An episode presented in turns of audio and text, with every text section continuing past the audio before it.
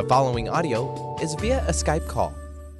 You want answers? I think I'm entitled. You want answers? I want the truth! You can't handle the truth!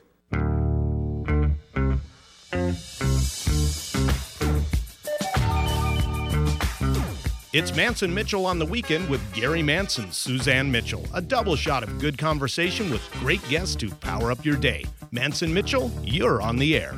Thank you, Eric Kramer. Hi, everybody. Happy Saturday. Happy being relative and aspirational. Nevertheless, happy weekend to everyone. I'm Gary Mance. I'm Suzanne Mitchell. We are Mance and Mitchell in your ears for the hour, and we are joined at the board by our buddy, tall guy Nathan Miller. Nathan, how are you doing today, sir? Hey, good morning, Gary and Suzanne. I am doing excellent this morning. And are you handling the truth? Uh, doing the best I can. I actually am very relieved uh, that yesterday there was a protest march that went through my neighborhood, actually right by my house, and it was very nice to see how peaceful and family friendly it was. I think a lot of the protests have been peaceful, and the ones that haven't are have been the ones that have gotten the news coverage.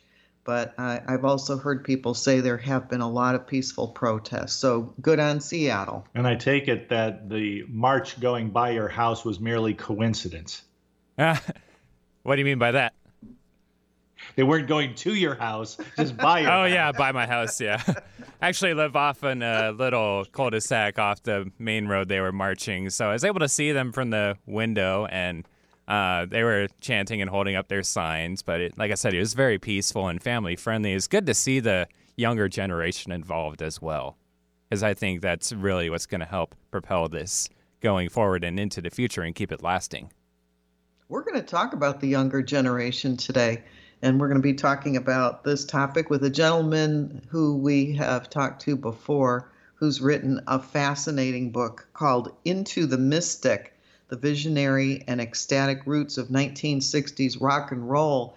And he puts it in such a context of history that we couldn't possibly address the whole book in one hour. So we've been chucking it, chunking it down and we did uh, we did a show about the Beats and the Beat generation, and uh, today we're going to talk more about the hippies. How about if I uh, do his mad props, Gary? What do you think? Let's get the man on air. Christopher Hill has written about rock and roll music in the pages of Spin, Record Magazine, International Musician, Chicago Magazine, Downbeat, Deep Roots magazine, and other national and regional publications. His work has been anthologized in the Rolling Stone Record Review, and he is the author of Holidays and Holy Nights. Currently, a contributing editor at Deep Roots magazine. He lives in Madison, Wisconsin, where Gary and I have passed through, though we never met the man. And his book is Into the Mystic. We are very happy to have you back with us uh, for more more punishment, Christopher Hill. I guess we didn't turn you off the first time, so you're back again. no, I'm I'm delighted to be back, and I'm flattered to be invited back for uh, for another hour. So um, I think there's a lot of uh, obviously there's a lot of stuff to talk about, and I think we'll find some things as we look back 50 years or so that uh, are surprisingly relevant to where we are today. Absolutely, Christopher. And yes, welcome to the show. You know, it was back in 1968, actually. I remember taking civics in the spring of 1968. Oh my God. So we had the assassination of Martin Luther King Jr followed not long after by the assassination of Robert F. Kennedy Jr. as he was on his mm-hmm. way to the not Democratic nomination in Chicago.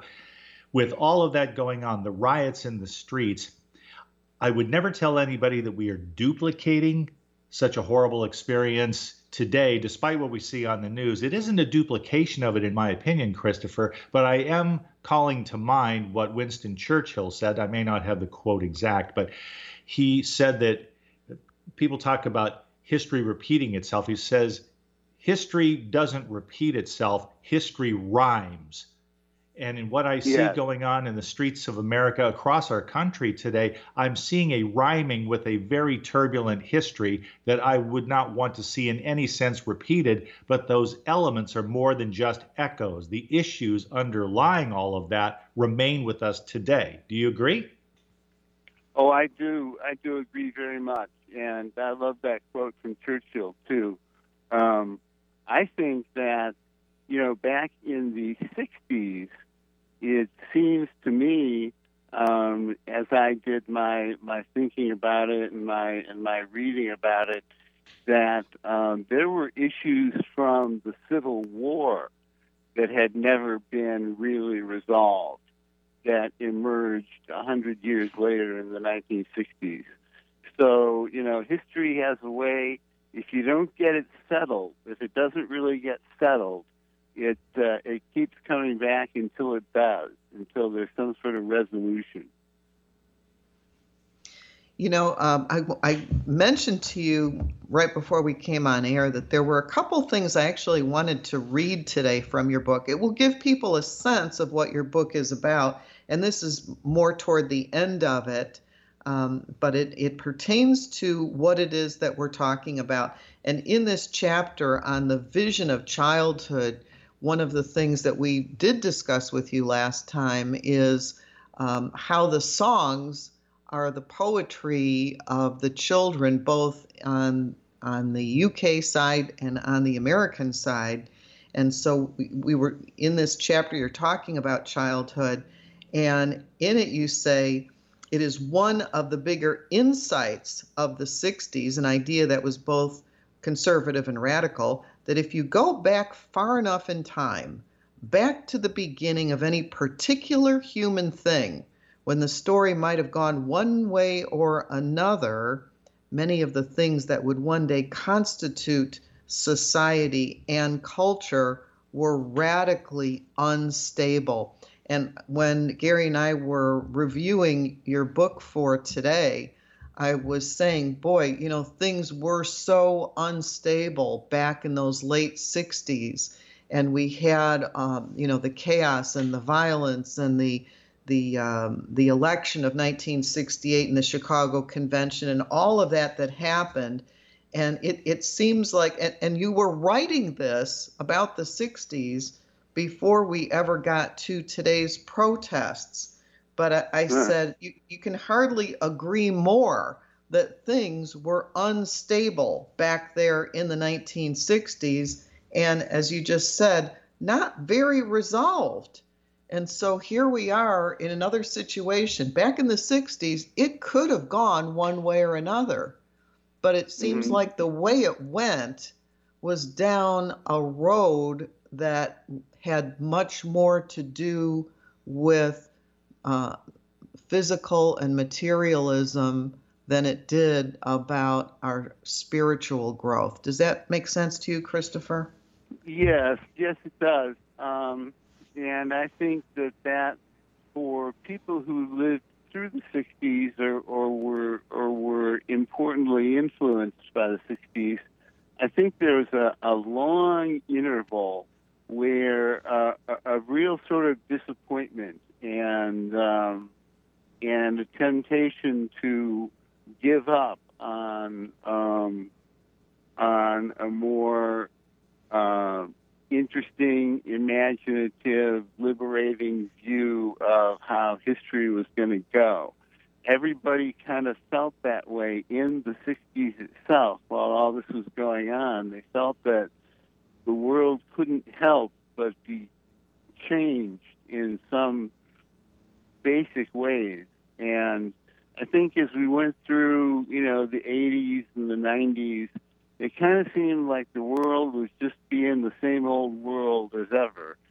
But um, I do feel that, uh, and I think this is one thing that you guys are interested in talking about today. I do feel that now um, we are moving into our own period of time that, as Churchill would say, rhymes with some of the issues that were that were uh, so that provoked so much energy, such an outpouring of energy in uh, in the 1960s, and I think that um, there's there's a lot to be learned from it. Um, I think that um, America was one of the big discoveries of the 60s is that America was actually a pretty darn strange place, um, and and held a lot of strange kinds of energies together in one in one country, in one national entity. Um, and I think that some of the artists, some of the best artists of the 60s, realized that you had to come to grips with this. Um, you couldn't look the other way. You know, things were getting just, things seem to be on the verge of spinning out of control. And, uh, and I think that, I think that today you can certainly understand people who feel that things are about to spin out of control right now with what's happening in the streets today, um, the uh, the coronavirus, the um, the climate, the concerns about the climate and climate change. Um, I think that people are kind of feeling that things are maybe about to get a little bit out of hand and that's definitely the way that people were feeling back in 1968 and 69 as well. I agree with you 100%, Christopher. This idea of things getting out of hand. I rem- out of hand for who, though? You know? Well, if you if you take a step back, and I try to look at this with some detachment anyway, I don't know how well I'm doing at that, but when I take a breath and I look at it, I can see that one thing about a pandemic, I'm never going to call it good, but perhaps necessary, is that a pandemic has a way of focusing the mind at the same time that as it sweeps across continents, it is a pandemic, so it sweeps the world. There are elements that come apart. There is a testing, a proving ground for the capacity of governments to actually govern, and seemingly things are reconciled where before you didn't have people coming together for a cause, but now they do, even as they risk being exposed to the very disease that we're all seeking to avoid. And when I look at that, I go, that is such a horrible jumble. I don't know what kind of leadership it's going to take. I'm not seeing it now from our federal government, but I don't know what it's going to take for these disparate elements and all of them dangerous and combustible to be brought together in a harmonious whole. I just don't see how that's going to happen. Well, it, it also harkens back to Eisenhower saying, beware of the military industrial complex. And now, when you're militarizing in the streets of Washington, D.C. against your own citizens, it seems like that has certainly come about as part of what is happening in history right now. So, when you're saying yeah. that things are unstable, um, it, it, I mean, you can really point to that as a as a chink in democracy, and is that going to get fixed or not? Mm-hmm.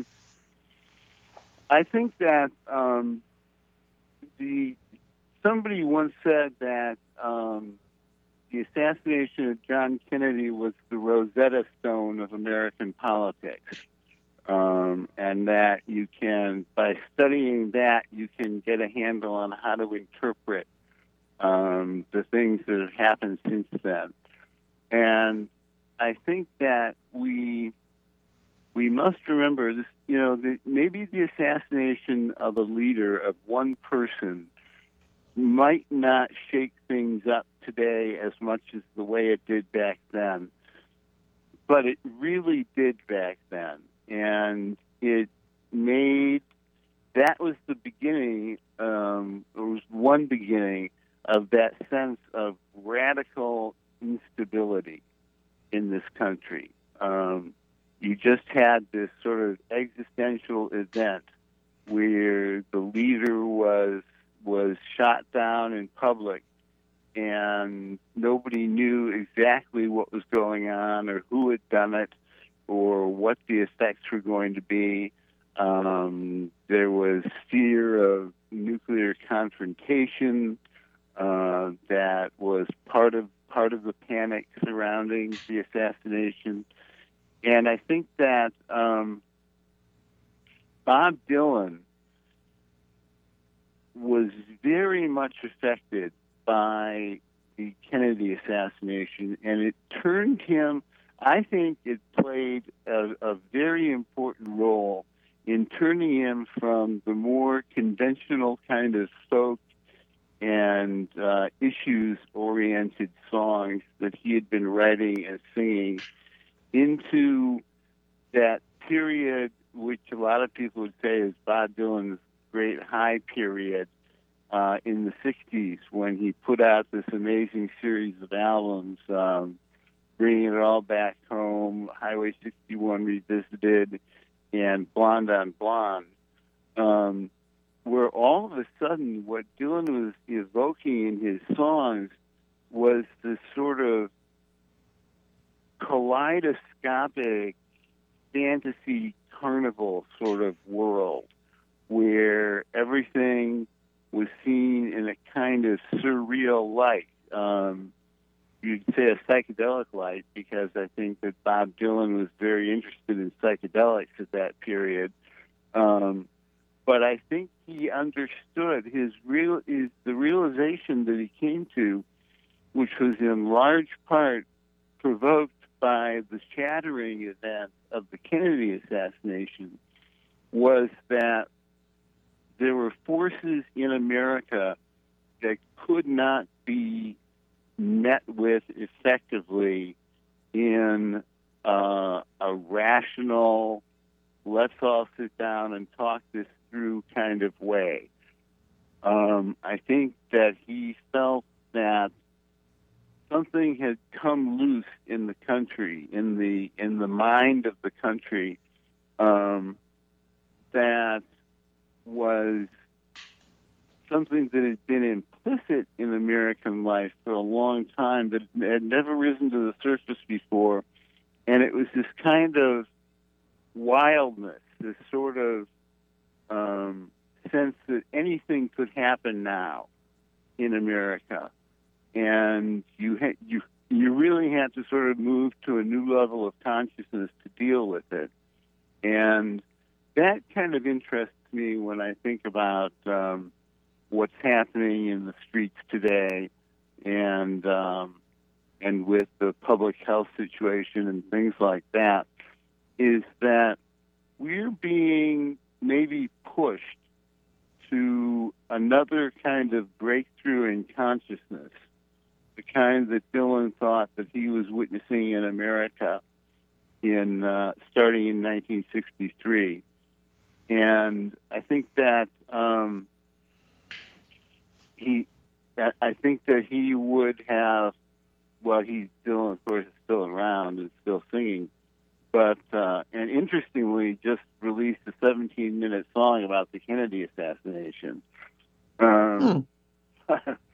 but I think that Dylan, would say this is another moment when the American craziness has come to the surface, when the energies that are latent and bubbling under in the country um, have bubbled over uh, up to the surface again, and we had better be prepared for a lot of things that are going to stretch our ordinary ideas about how things work and how we get things done.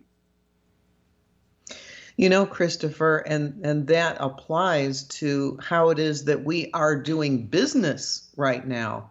When you, when you say how we get things done, I mean, it, it's interesting to have gone from a point in time where one of my first jobs out of college was working in a bank. And and so um, I, I, wasn't mm-hmm. a teller, but I was I was in the investments area, um, large investments and things like that, where you meet uh-huh. people, you greet people, you've got your public in there, and then all of a sudden we're talking about ATMs and then we're talking about how you can bank online and now i'm banking on my telephone with an app yeah and and so yeah. i don't need to go into a bank anymore and right. so fundamentally you know, things can change as to how it is that we do business. And with the pandemic, people are really taking a look at that. Are they able to work from home? Do we need to keep bringing people to offices to congregate in order for them to do their work? Mhm. It may be at a point in time you needed a manager and a bullwhip to make sure that everybody was doing what they were supposed to be doing. But it seems now as though many people are successfully able to work from home and don't need to go to an office. And so, you know, you're and, and to to be aware of what essential workers are. You know, who really has to go to work? Well, I know the garbage men do. I mean, I, I'm out there getting my cans back and waving at them um, from a distance and realizing how important they are. I mean, who really has to go to work? Who really has to be out there? And who does not need to be out there? And then, Yes, of course, what, yeah, go ahead. we're we're finding that that the essential workers are the people who, uh, in a whole lot of cases, don't have some of the basic advantages that um, that people who are working in more middle class or white collar positions do, and Yes. yet we're discovering we're discovering how how important they really are to the functioning of our society. Yes. Yeah, exactly. And and I've said this before, so I don't want to harp on this, but all the sports have gone away and you know, I don't see a whole lot of people crying because they can't watch sports on TV. Very Yeah, overpaid right. people running around with a ball. I mean, really? The And hardcore Yeah. fans.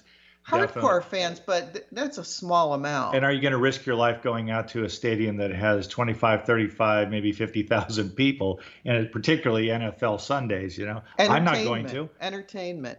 One of the other things that I wanted to ask you, I don't know if you've thought about this or not, uh, Christopher, but in your book, Into the Mystic, one of the things that you say, I don't have the quote right in front of me, but you talk about the fact that the 60s were really all about the music. It wasn't about as much about the um, the politics or the sexual mores or the other things that were shifting and changing at the same time, but it was the music. And uh, last year I had a, a high school class reunion, and and everybody was all about playing the music. They wanted to hear the '60s Oh, yeah. music. And so that Mhm. was like the, the centerpiece of our getting together was the music. And and Mhm. so I'm I'm saying I don't think it's the music right now. I don't know what Mhm. it is, but that doesn't seem to be the the, def, the defining thing about 2020 the way it was back in the 60s. Have you thought about what it is that is defining this right now? Well, you um, you wonder about that, and I I have to say, as a baby boomer myself, I I feel myself these days at a little bit of a disadvantage when it comes to um, being up with what's happening musically um, with people who are the age of my children. Uh, although I do I do manage to hear a fair amount of it, largely because of my children and uh, and because of you know these music streaming services we have nowadays where you can hear absolutely anything you want to um, at the at the click of a mouse. Um, I think now my book, of course, was written from the point of view of a of a person who has mostly been a music writer um, for most of my life, and and so I may um, there may be a little uh, confirmation bias in uh, in what I write about how the important thing was the music, but for certain, the music was every generation has its own music, but for sure there was something happening in this music that was critical to the spirit of the time and to what was going on at the time that was that was potent that had power to um, to alter consciousness as as they said then and as we might say now. Um, to spread, sort of spread the message of this new way of looking at the world that incorporated some of the crazy energies that were coming to the surface back then and gave people a way to a suggestion. It gave people a suggestion of how you can live in this kind of world where everything seems unstable and where the things that were providing security and stability for years and years and years don't seem to be doing it anymore. Um, now that is that's another piece of history that I think, in Churchill's phrase, rhymes between now and what was going on 50 years ago. And you know, we can talk about this. We can think about this a little bit because what does what what sources of inspiration or guidance or or artistic um, uh, artistic inspiration is there nowadays for young people to to sort of give them a suggestion of what direction things might be heading in, the way that people sort of look to people like the Beatles and Bob Dylan to tell them what was going on. Um, I don't. Um, I could maybe think. I could maybe hazard a few guesses as to what that might be, but I'm not sure. Um, you know, I'd kind of like to hear what you guys think about that too. I know I have something that goes back that predates this, which is a precursor, and I would love to get your perspective on it as we try to follow the timeline of this cultural shift, a cultural revolution that is echoing today. And when it comes to the music of today or 5, 10, 15, 20 years ago, I admit that I am at a loss, Christopher Hill, much like yourself, and I'm sure I'm behind that curve further than you, but I'm trying to understand, and I'm sure a lot of our listeners are as well. Let's go ahead and take our break, and when we come back, we're going to deconstruct a bit to try to figure out how we got to where we are today, pop culture wise. Christopher Hill is our honored guest of this hour. His book is called Into the Mystic the visionary and ecstatic roots of 1960s rock and roll. Boomer alert. We're coming back with more on the other side of this short break. We are Mance and Mitchell, and you are tuned in to Seattle's home of alternative talk, AM 1150.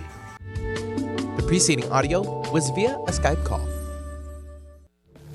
Staying connected with Gary Mance and Suzanne Mitchell is easy. Just go to manceandmitchell.com for the latest info on topics and guests. Friend Gary Mance and Suzanne Mitchell on their Facebook pages and like the Mance and Mitchell show page at facebook.com slash Mance and Mitchell. If you're on Twitter, share a follow with Gary and Suzanne at Mance Mitchell. Join Gary and Suzanne Friday and Saturday mornings at 10 a.m. for an unusual show that covers everything from personal growth to the paranormal. Here's an amazing act. Here's a tremendous act. Here's a startling act. The amazing, the thrilling, the greatest, spectacular, incredible, exciting, wonderful, world fame, most unusual novelty act. The home of the A team of Alternative Talk is manceandmitchell.com. Heard right here on Alternative Talk 1150 AM or streaming live from your computer anywhere. Terry Loving wants to help you with your online marketing challenges right now. She has several courses she is giving away to help you get your business working for you online. Yes, giving away.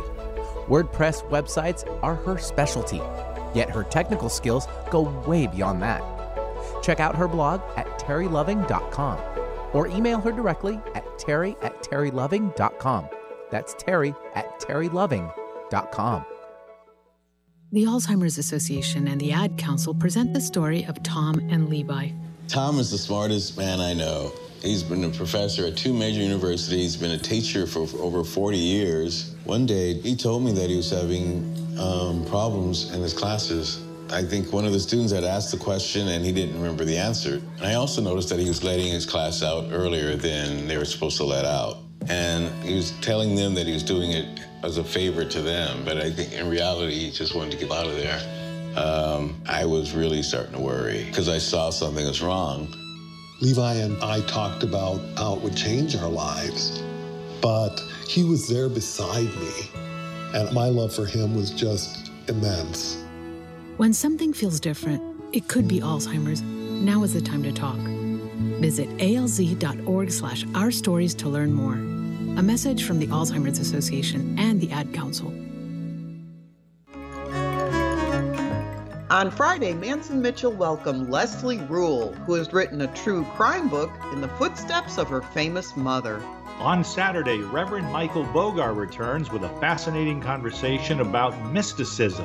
What's a mystic like you doing in a place like this? Bringing you mastery and mystery since 2007. We are Mance and Mitchell, Friday and Saturday mornings at 10 on Alternative Talk AM 1150.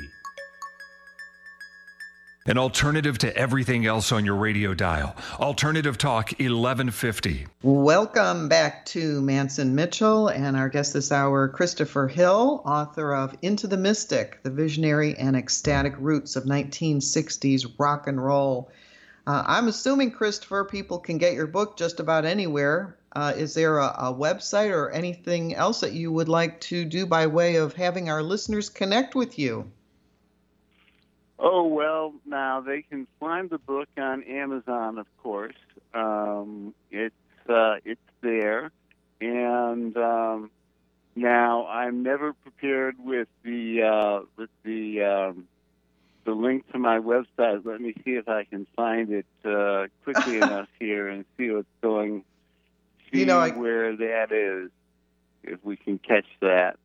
Um, I may I may have it. We'll give it out before the end of the hour. You think this guy might be a boomer? he might be. you know, there was a Yeah. thread I I wanted to pick up on from before the break when we were talking about back in the 60s that things were not as stable as they might have appeared and it was possible to go one way or the other and I was, you know, saying to Gary uh, about the uh, instability, you know, according to who, according to who, and and it it brings to mind, Christopher, that uh, when you're talking about America being the kind of places at, that it is, that what occurred after the Second World War when we were on such a high from saving the world is that um, it, it brought to uh, certain people in power. And, you know, when Eisenhower said, beware of the military industrial complex, I mean, what has resulted from 1960 to 2020, in my mind, one of the things that I, I'm particularly noticing is the whole idea of income inequality where you know mm-hmm. if you if you are you know if you work hard you can do well in america. Well you know if you are well connected with people who have money then they will help you get well connected and have a lot of money too. And so mm-hmm. now we have fewer and fewer people at the top of the pyramid and many many many more at the bottom of the pyramid. Middle class Right. is disappearing rapidly and um, and and the middle class thinks they're middle class, but they don't realize that they're among the working poor. When you have to have Right. you know everybody in the household working and contributing for the uh, for the the bread and butter on the table, that you know that's not living as well as we were living back in the 50s and 60s. That's uh, that's Right. definitely much harder times. So you know it seems like like with the the protests coming up, you know, it reminds me of the sit-in on Wall Street, which didn't last very long, and of course, it reminds me of the protests of the '60s. But I'm wondering what will change out of this now. Could is there ever going to be a cultural change? Gary was saying earlier he had his doubts. Maybe there won't be. Maybe this is just this week's flavor of of protest. And, not not in the ephemeral sense so much as the enduring, the abiding divide of consciousness in our nation. And thank you for that. That allows me to go back in time and then try to bring it up to speed with the very able assistance of Christopher Hill. Christopher, I wanted to mention this to you, and this is just my take on it. if you go back, we played this and, we, and I chose that song purposely Street Fighting Man, the Rolling Stones, which I believe came out in 1968. Okay, all of this going on, that, that very hot summer worldwide, the spring, the summer, and all the tumult, the violence in the streets, the assassinations. Yeah. If you go back just shy of 20 years, who do you have taking the world, and principally America, but internationally, taking the world by storm? A young man, an extraordinarily handsome and talented and charismatic young man who hails from Tupelo, Mississippi. Elvis Presley had the looks, he had the charm, he had the swiveling hips, he had the ability to translate songs in a very romantic way, songs that he didn't even write. And he was able to do this in a way that it seems to me rested on what Americans love most, and that is certitudes. Elvis Presley loved God, listened to his gospel singing. He loved his mother, that's legendary. And he loved his country, serving his hitch in the army without complaint. Mm-hmm. And met his future wife while he was over there in the bargain. Mm-hmm. Then he comes back right. and makes movies and he's making people buy millions of records, all these number one hits, and moves to Graceland, which becomes a, a place of uh, like his own Camelot of the South. All of this goes on. But then, if you take a look at that in the late 50s and the early 60s, then we get to a time roughly 90 days after the assassination of President Kennedy. You have these four young men from Liverpool coming over with a new look, a new sound, they had their own swagger, and they launched a revolution that came to be known as the British invasion. And even at that, Christopher, that that's a seismic change in and of itself, okay? But when you oh, look oh, yeah. at 1964 and their appearances on the Ed Sullivan show, go ahead 3 years, 4 years, 5 years. Something seismic happened to world society with headquarters of that counterculture being America. Some would say San Francisco. Okay. With all of that going on, I wonder what it was that shook us to our foundation from an Elvis Presley dominating popular culture to the Beatles, the British invasion, and all the groups, including some that you articulate so eloquently into in your book, Into the Mystic, that decided that even the forms of what we would put into our ears and thus our minds would change radically as a statement against the staid certitudes of civilization upon which we had come to rely. Mm-hmm. Yeah, wow. I think that um, with uh, now Elvis, Elvis was certainly sort of the first, uh, the first crack in the facade that um, that all was humming along just uh, just fine and predictably and smoothly in post-war America, uh, and that everybody had what they needed or were very uh, or were uh, going to very soon have what they needed, uh, and that this progress was taking place. That uh, we associated with the domination of America in world affairs.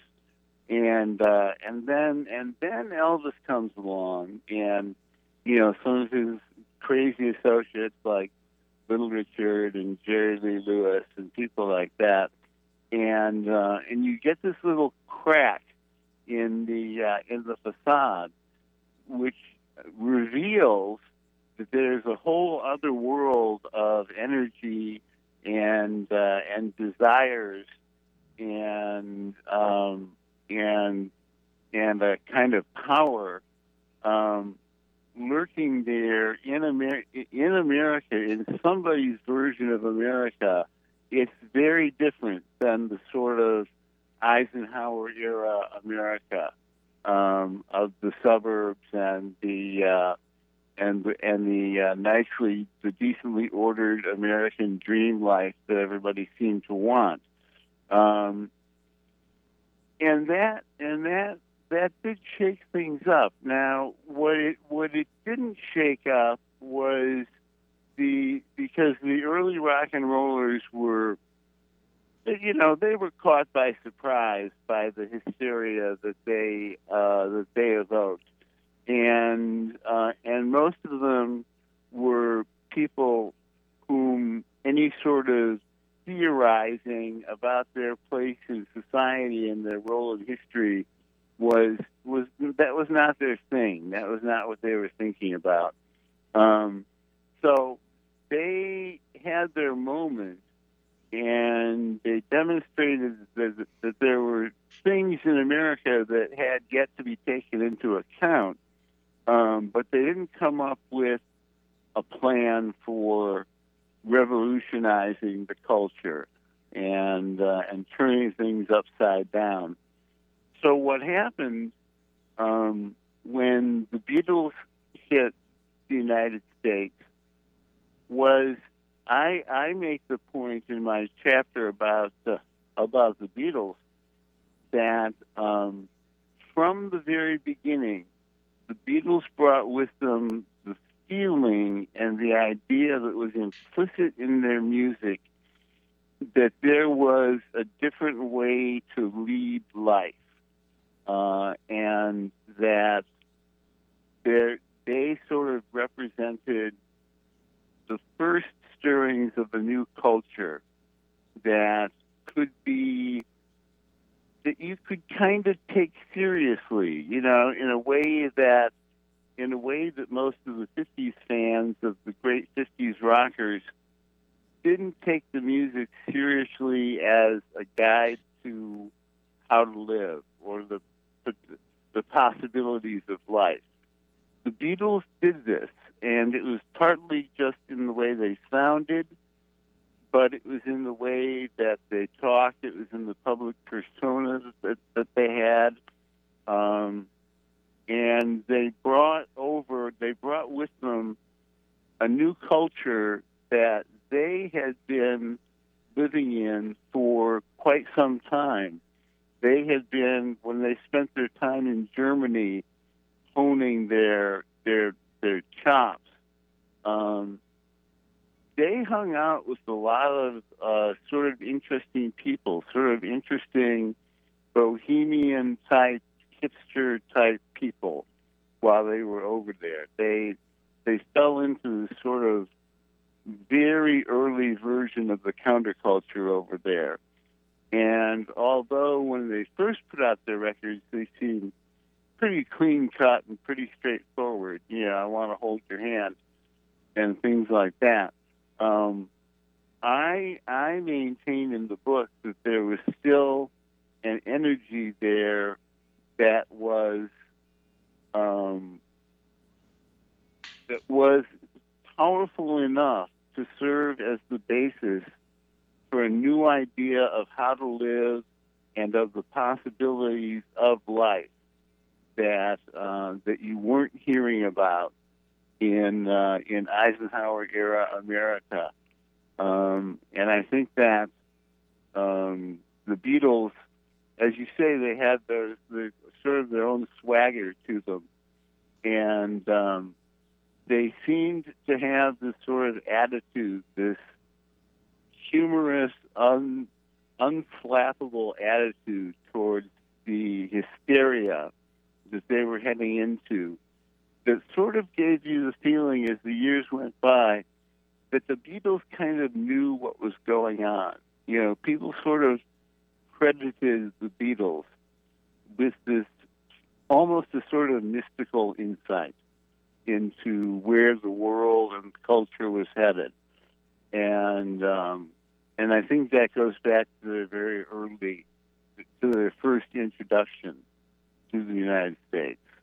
That's great, Christopher. Let me let me interject. I, you are spot on, and and now I like to bring Suzanne into this because I will have you know, Christopher Hill, that on Suzanne Mitchell's 12th birthday, the scene was filmed for a hard day's night that you write about in your book Into the Mystic. That's where George stumbles into a fashion director's office where they're trying Yes. to decide and schedule the next big thing. And George is perplexed and bemused by what he sees and hears going on. That was filmed on Yes. Suzanne's 12th birthday, and I love to remind her of that. That's one of the best scenes in the whole film, as far as I'm concerned. Oh, I love that. Yeah, it, it encapsulates so much of uh, of the Beatles' attitude towards what was happening all around them. Um, and people, of course, were already trying. You know, like like that that that marketing man in that in that vignette from the movie is desperately trying to understand what's going on, and um, and he just doesn't. You know, he's got this idea that the right product, if you can if you can target your product um, well enough and and sharply enough that you can make a lot of money uh, because he sees this huge audience for this new music and he figures there must be a way to uh, some other ways to cash in on it.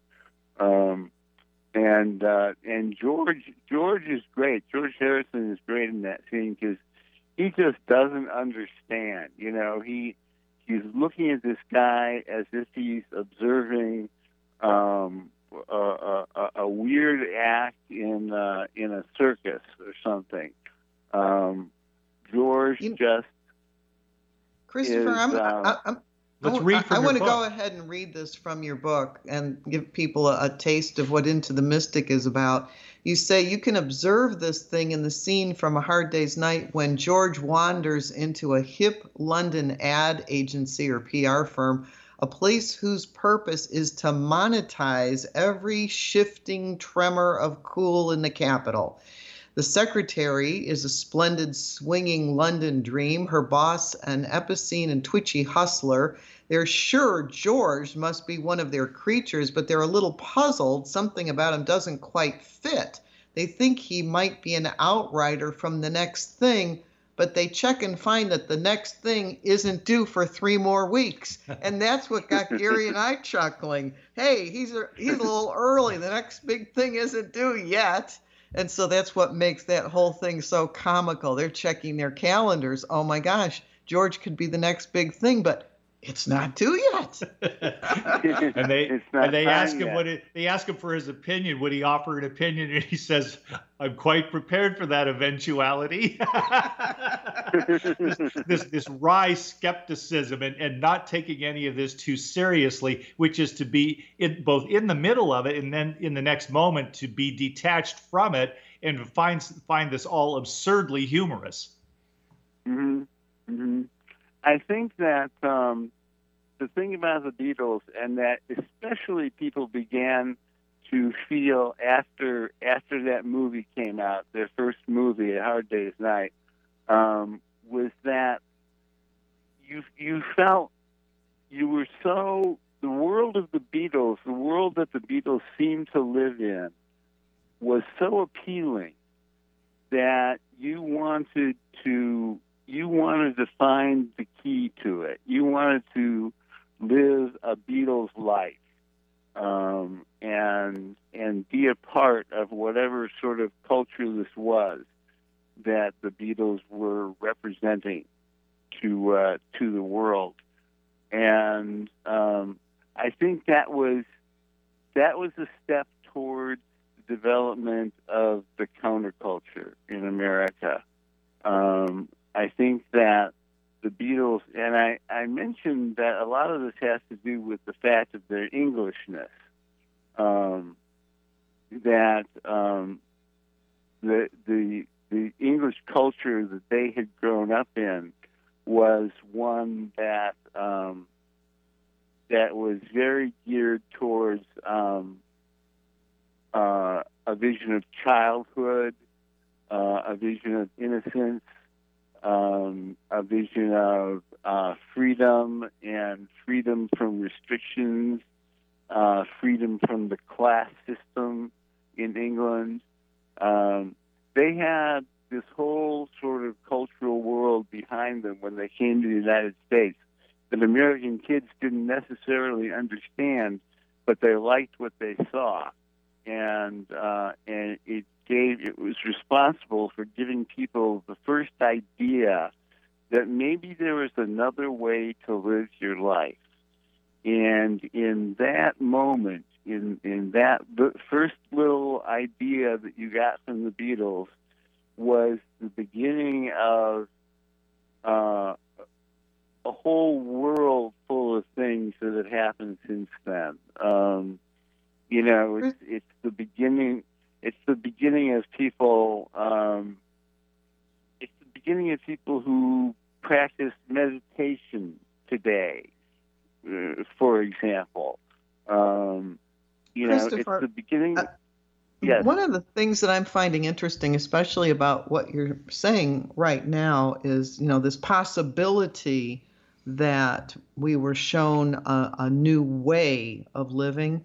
Is that this morning when uh, Gary and I were watching the news, there is a huge, huge protest movement going on worldwide, and they showed London, and there was a woman in London, uh, a black woman, very English accent, saying that um, you know the same problems exist in England as in the United States, and we've been rather uh, polite about it, and we haven't we haven't really come out and said that there's a racism racism problem here in the UK, and there definitely is and then they were showing Spain, and then they were showing South Korea, and then they were showing Germany.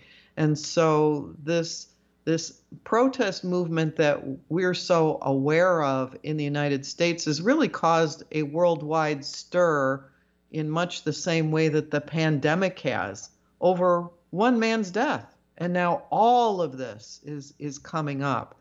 And so it'll be interesting to see what the result is on a worldwide level if if if indeed there is going to be a shift in the cultural thinking it won't just be in the united states Yeah, the the international aspect to this and to the uh, to the reaction to the police killing in Minneapolis is really interesting, um, and it um, it sort of gives uh, an old baby boomer a glimmer of hope that um, that the international part of the counterculture that stretched around the world eventually um, might be something like that might be woken up again.